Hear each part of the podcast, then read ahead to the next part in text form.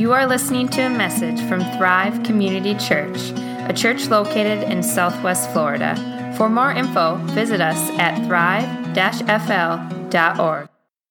So, um, today we begin this series.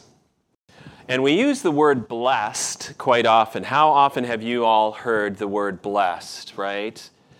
Um, not that often? It's more of a southern term, I think, in the United States, and sometimes we say it, and the meaning of bless can be very ambiguous, like, you know, bless her heart, and you're really basically undercutting her opinion and saying something totally contrary to bless her heart. And then you've got preachers in the United States. I don't know if this is occurring in Europe or I know it's occurring in other continents, but uh, kind of who say, God wants to bless your life, right? And you can have the blessed life. And what they mean by that is you can become rich. And then they go on to say, This is how you become rich by tithing to my ministry.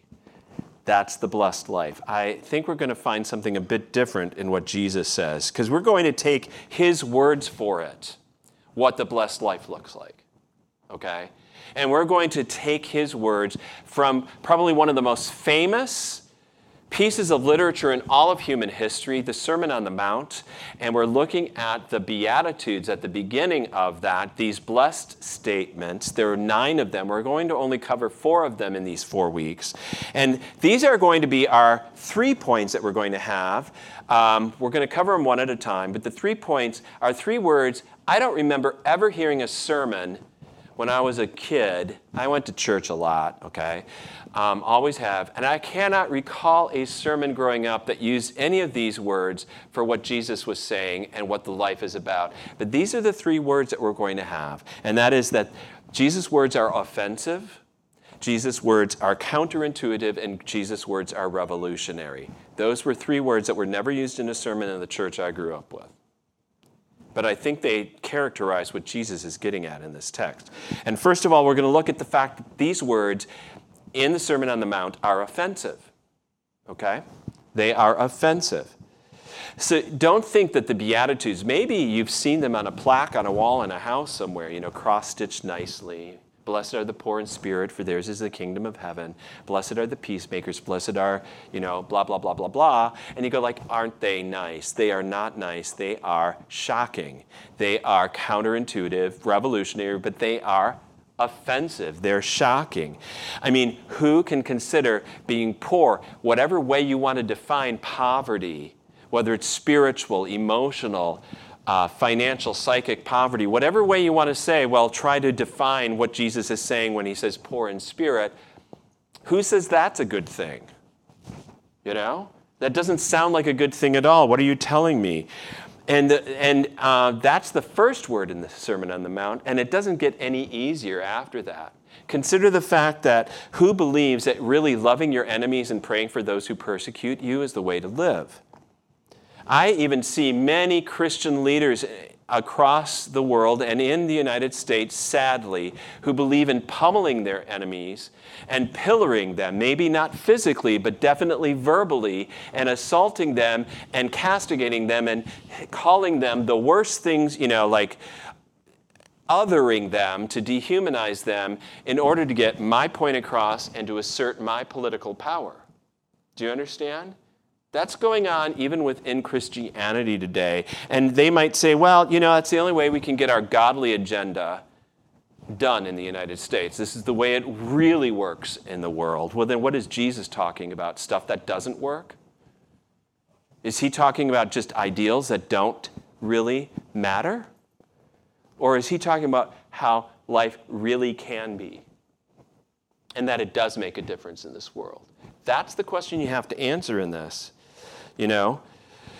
Um, but these words are offensive. Uh, uh, fascinating. Um, I read an article. I could probably send it to you all if you want. It's not too long. Um, Virginia Stem Owens was an English teacher, and 30 years ago, she's an English professor at Texas A&M University. Which, if you know Texas A&M, it's a pretty um, it's not University of Texas, okay? It's more of a conservative kind of bastion, you know, lots of um, uh, ROTC is big there, all that type of stuff, right? She had in her class, her freshman literature class, when she was talking about rhetoric, she did an experiment and had the students read the Sermon on the Mount and then to respond to it. And she was surprised. This is back in 1987, I believe. I'd say the responses today would even be stronger. This is what she found from the, the students at Texas A&M. She was astonished. One student wrote, There's an old saying that you shouldn't believe everything you read, and it applies in this case. Another said, It's hard to believe something that was written down 2,000 years ago. Another said, The stuff the churches preach is extremely strict and allows for almost no fun without thinking it is a sin or not. You can tell they're not the best English writers either, but um, beside the point, she wasn't correcting for those things at this point. Um, Another said, I did not like the essay, The Sermon on the Mount. It was hard to read and made me feel like I had to be perfect, and no one is. And then finally, someone even went more pointed. The things asked in the sermon are absurd. To look at a woman is adultery? That is the most extreme, stupid, unhuman statement that I have ever heard. Now, she said, those things were probably better. At least they took it at face value. There were other students who tried to dismiss the text and what it was saying. For instance, one said, Many believe that the sermon should be taken literally. I believe, on the other hand, that because the scriptures have been interpreted from so many different languages, we should use them as a guide, not a law. Another fallback is that certain Beatitudes are irrelevant to current lifestyles. Loving your enemies, for example, is obviously not observed by the majority today. So she was kind of shocked because this is, in a sense, Texas A&M students, um, Texas, you know, Bible Beltish, and this was what her students were saying. Her conclusion and this is on a slide. The rest of it, you'd have to, I can give you the article. The Bible remains offensive to honest, ignorant ears, just as it was in the first century. For me, that somehow validates its significance. I like that. Now, I'm, I'm spending so much time on this is because we're familiar with these words and we pass them over and think it's no big deal. And yet, what Jesus is speaking about in the Beatitudes and in the rest of the sermon is really offensive to me and the way I would like to run my life. I really don't believe that life should, it works that way. I mean, it doesn't seem to be working that way in society that the poor in spirit is the kingdom, that blessed are the meek, that they're going to inherit the earth. Right? What? No, no, no, no, no. They get trampled on all the time. What are you talking about? Now, here's the truth I want other people to act like this. I want them to love their enemies. I want them to bless instead of curse. I want them to be humble. I want them to not um, broadcast how wonderful they are, you know, but pray in secret and stuff. But I want to live my life a different way. When I face a threat or I want to claim victimhood and yell and scream and protest. When I get threatened and my comfort level gets threatened, I just I want to go out and fight for my right and my party to do what I want to do. So these words are offensive to us. And I don't think Jesus is trying to make them less offensive or nice little words that you just go like, okay. They attack my sensibilities and my desire to live my life the way I want. Because I think Jesus knows I need that. Because the way I want to live my life is going to go in a whole different direction. And Jesus needs to rescue me from that. So they're offensive, but they're also counterintuitive. Okay? Um, no matter how I want to try to dismiss these words, Jesus actually means what he says.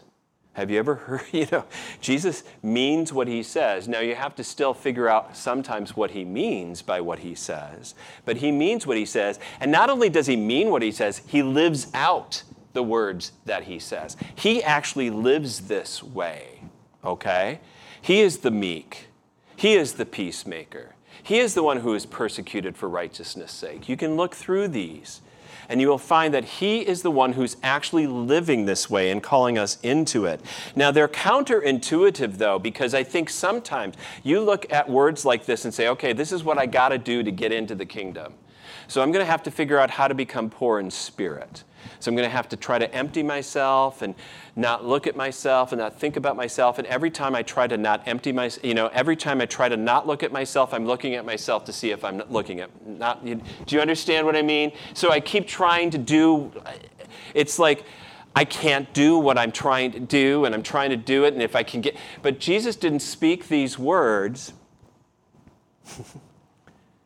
to say these are the prerequisites to get into the kingdom. Here are the rules, and if you follow these rules, then you enter into the kingdom.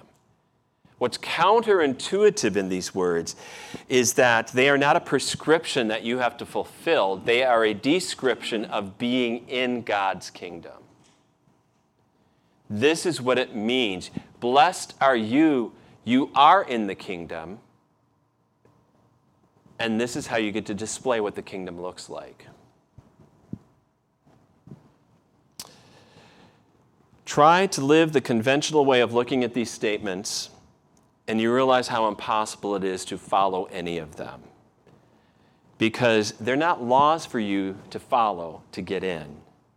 They are not a prescription, but a description. They describe what you've already received. Because he said these words when he looked at his disciples. Okay? These words, he looked at his disciples. And um, we're going to get to the actual words of our text in just a minute. Okay? So Raymond Brown puts it this way because the word blessed tries, we really try to understand that, we'll understand what he's saying. Um, Raymond Brown says the Greek word makarios and its cognate, meaning blessed or happy, is not a part of a wish and not to invoke a blessing. Rather, they recognize an existing state of happiness and good fortune. In other words, the word blessed means you're already there.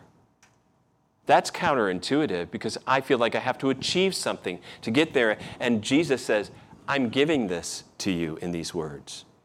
Jesus isn't making up stipulations, He's telling you what the kingdom of God is like and that you've already entered it. Frederick Hauck writes Makarios o- o- refers overwhelmingly to the distinctive religious joy which accrues to human beings from the share in the kingdom they already have. So that's what these words say. This is what the blessed life looks like because you're already in the kingdom. These nine beatitudes are also not nine different classes. Like if you're, like I happen to be a peacemaker, so I'm in, and you happen to be meek, so you're in, and you happen to be um, you know, pure of heart, so you're in. No. They're actually just a holistic description of what it means to live into the kingdom. We're going to take four of these, and uh, we're going to look at the first one today, okay? So the first one comes from Matthew chapter 5, verses 1 to 3. Seeing the crowds, he went up on the mountain. And when he sat down, his disciples came to him, and he opened his mouth and taught them, saying, Blessed are the poor in spirit, for theirs is the kingdom of heaven. Now, notice in these words, Jesus said, not to the whole crowds, but he spoke directly to his disciples. So everybody thinks he's shouting to 5,000 people at once on the top of a mountain. Um, maybe. But he specifically is addressing those who've been following him for a while and say, you're blessed. You're poor in spirit, and yours is the kingdom. But what does Jesus mean by poor in spirit?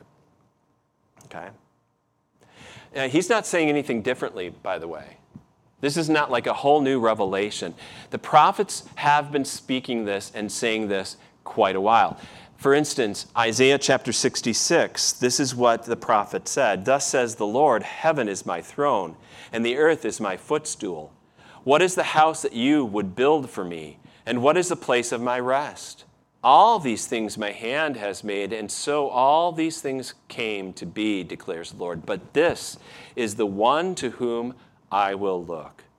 He who is humble and contrite in spirit, and who trembles at my word. And the word for humble and contrite in spirit, in some translations, for instance, King James uses poor and contrite. And the word, the Hebrew word ana, actually does mean poor, impoverished, troubled, empty, afflicted, humble.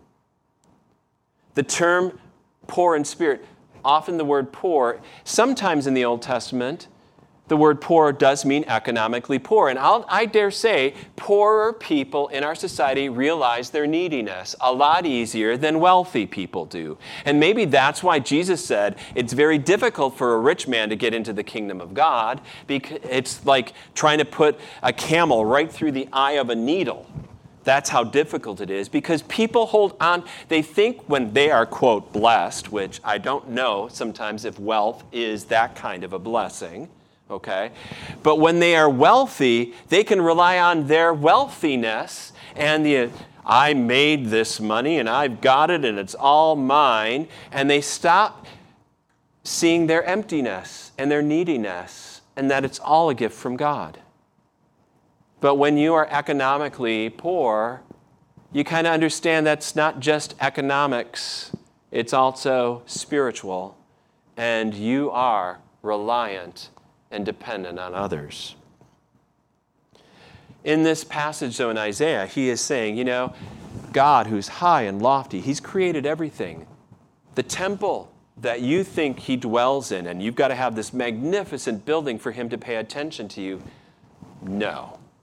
Not at all. Instead, the one I seek out is the one nobody else actually thinks I do. And that, counterintuitively, is the poor in spirit, the humble, the contrite, the one who knows he, she has needs, is empty, has nothing of its own.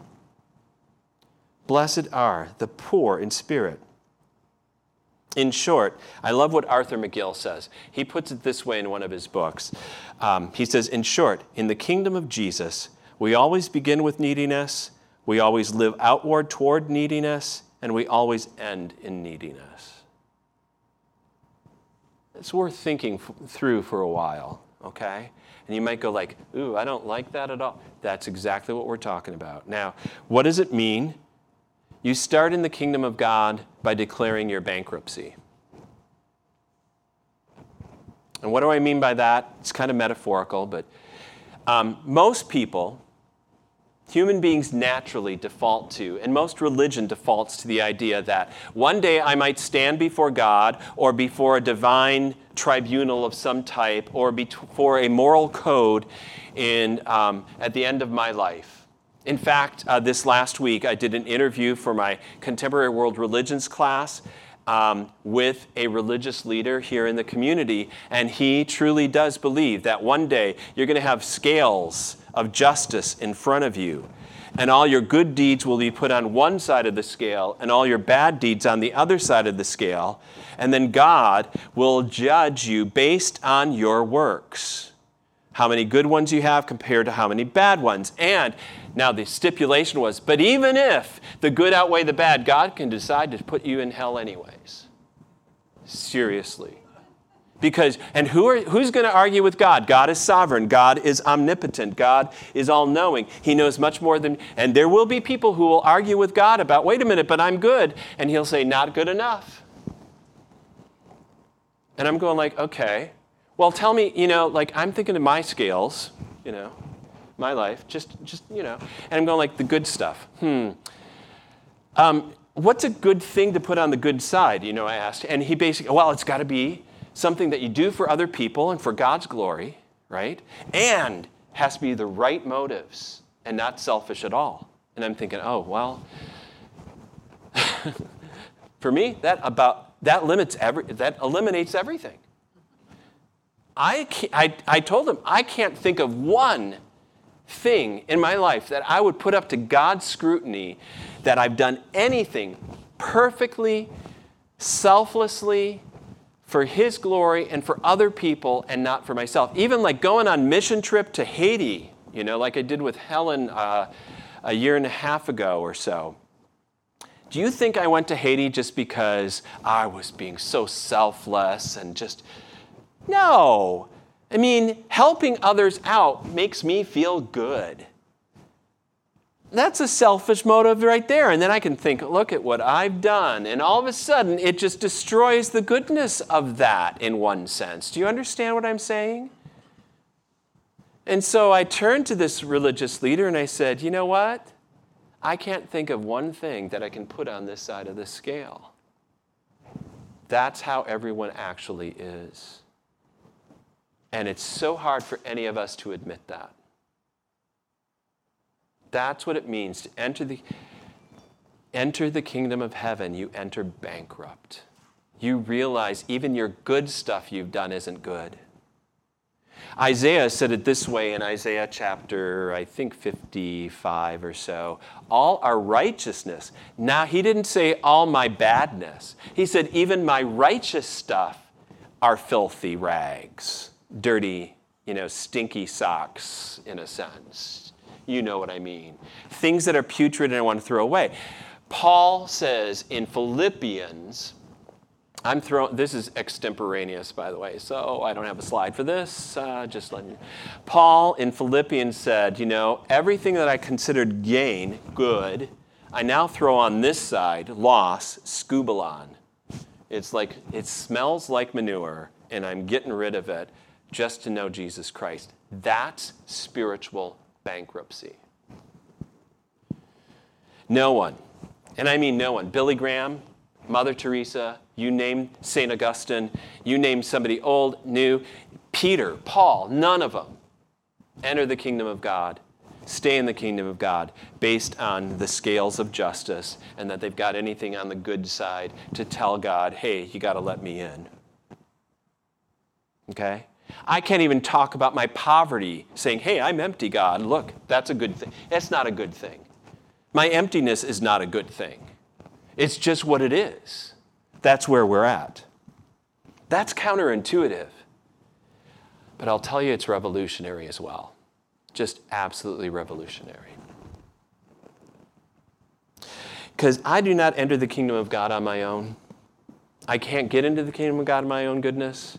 I don't get into the kingdom of God on my emptiness. I don't get into the kingdom of God on my badness. I get into the kingdom of God based on God's grace and the fact that the king comes to me and brings me the kingdom. I don't get to the kingdom, the kingdom comes to me. And the king was standing right before the disciples in these words and said, Blessed are you Okay? In the Gospel of Luke, actually, the Sermon on the Plain, which is very much like the Sermon on the Mount, he has some of these Beatitudes, and he says in those, Blessed are you who are poor.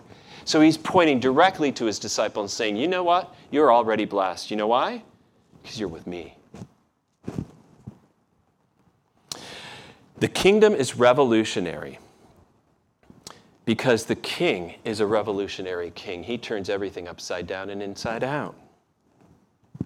What Jesus says here changes everything because Jesus fills up these words. I don't know if you realize that you can read through these and you start saying, wait a minute, who's Jesus is the one I know who was poor in spirit. You go like, wait a minute, he's the Son of God. Do you realize he emptied himself of everything all of his divine nature. Yes, he had divine he was totally contingent and relying every day on his father. And he was economically poor. He was economically poor. Do you, he didn't have a penthouse in Palestine. Right? There was no bank accounts, there was no IRAs, no 401ks, no 403bs, no retirement plan for him. He was reliant every day. He didn't have a place to lay his head, he says. He was conting- eh, totally dependent, poor in spirit, always looking to the Father for every good thing. He didn't have a degree from a rabbi university and he didn't have rank among the Romans. He chose the life of absolute poverty and not simply economic or social but also spiritual. You see, the cross is the place where Jesus empties out himself, pours out his own blood. There's nothing left to his name. His reputation is destroyed in the face of the world. He's considered scum and a curse, derided, no friends, no one, and even God his Father turns his back on him. Absolutely, he becomes nothing to give you everything. That's revolutionary. Paul even uses the metaphor of economics when he describes this great exchange that Jesus does for us. In 2 Corinthians chapter 8, he says, For you know that the grace of our Lord Jesus Christ, that though he was rich, yet for your sake he became poor, so that you by his poverty might become rich. To me, that's amazing. So, does Jesus actually then say, okay, you're going to be rich? What does rich mean now? Does it mean, oh, you'll never have any needs? No. I, I, I think that McGill quote I gave before, you know, you begin needy in the kingdom, you remain needing in the kingdom, and you end up needing in the kingdom because that's all by God's grace. Do you realize? That means every day it's a day of grace. A day of grace. He promises that He will be with us in our needs, in our neediness. No, that's what's radically revolutionary. You do not have to have, quote, a storehouse of stuff before you can give and serve in, in this world. You know? And you will find out that actually people who are the billionaires and trillionaires that we have in this world, often give a smaller percentage than those who have less, who give out of their need rather than out of their plenty. And that is revolutionary.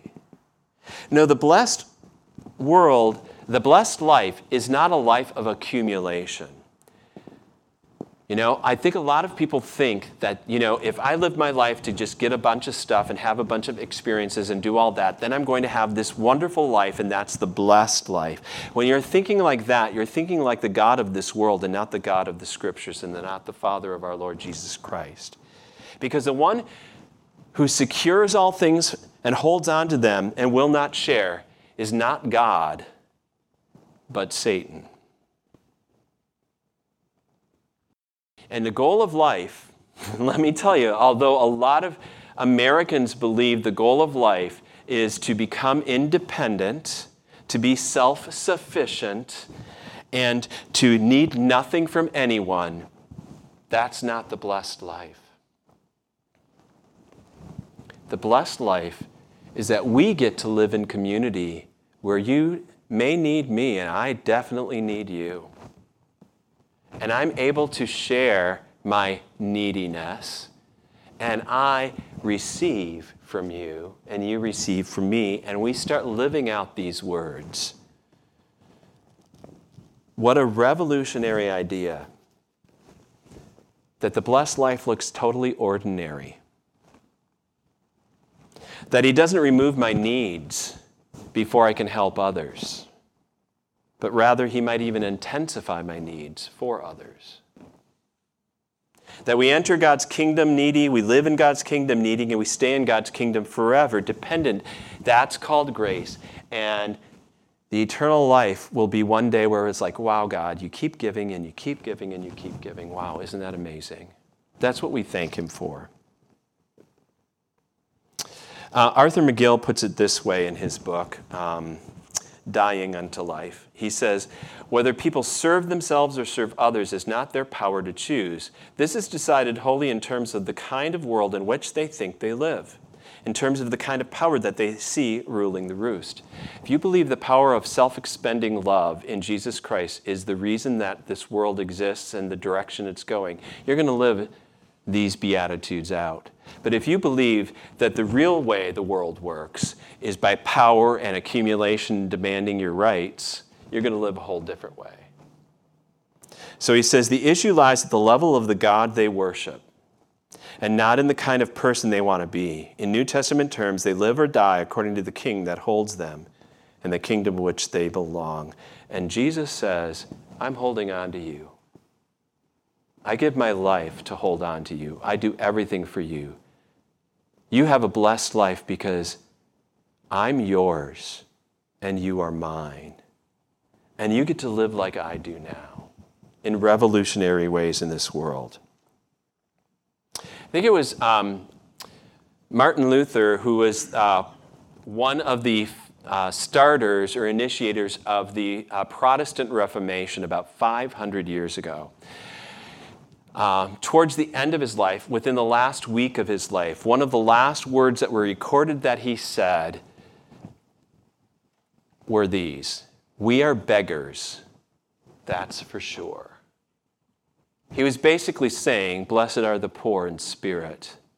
He knew that his life started by God's grace, it was sustained by God's grace, it ended with God's grace. There was no other way to do it, and he could totally, there was no better position to be in than to be somebody who's empty and let God fill him every day. And then, not to say, I have to have this much before, but to just live a life of abundance by abundantly giving and serving and caring, ordinary life. And that was revolutionary for him, and I think it is for us as well. These are great words. You can, you do actually have the blessed life. Yours is the kingdom. Let's pray. Lord God, this day, we thank and praise you for all that you're doing. We pray, Lord God, that. Um, we'd understand your words, what a blessed life really looks like, and that we have it right now. We can have it right now by trusting you, abandoning all sense of our own righteousness or goodness, and relying solely and completely on your goodness and grace. We pray, Lord God, that you'd be working in this time, that in our lives, in this world, at this time, you would teach us the blessed life I know, Lord, we're in the midst of a pandemic. We have had so many issues. There's so much social tension, racial turmoil in our nation right now. But even in the midst of all these things, you can open our eyes and our hearts to see that we are already blessed and we can live, um, even in our neediness, to serve others. And that you don't want us to be any different than relying on you. Teach us how wonderful it is, how good and pleasant it is, Lord, to be interdependent with others in the body of Christ, in your kingdom, and to rely on you as our King. We do lift up to you, Lord, those in their needs today, whatever they happen to be.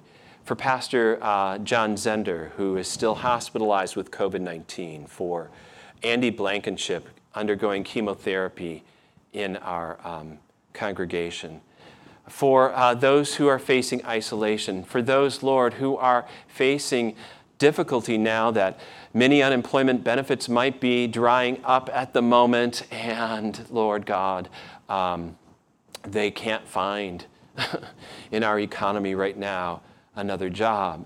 Lord, we pray that you would teach us how we can uh, serve out of our neediness into their neediness, and we can receive back as well, that we can live that life.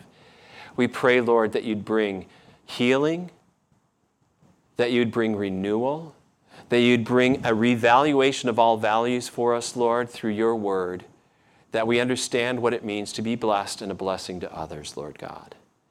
And we do pray, Lord, too, that in a few moments, as this service concludes for those online, that, they, that you prepare their hearts to come back on Zoom uh, for communion, and that you would prepare our hearts here in person as well to receive the goodness, em- that we are empty of ourselves and we receive your full righteousness, Lord Jesus, your divine presence into our lives in a very special way, Lord God. So, all these things we lift up to you this day, um, knowing it's good, it is wonderful. It is truly being blessed to be yours. In Jesus' name we pray. Amen.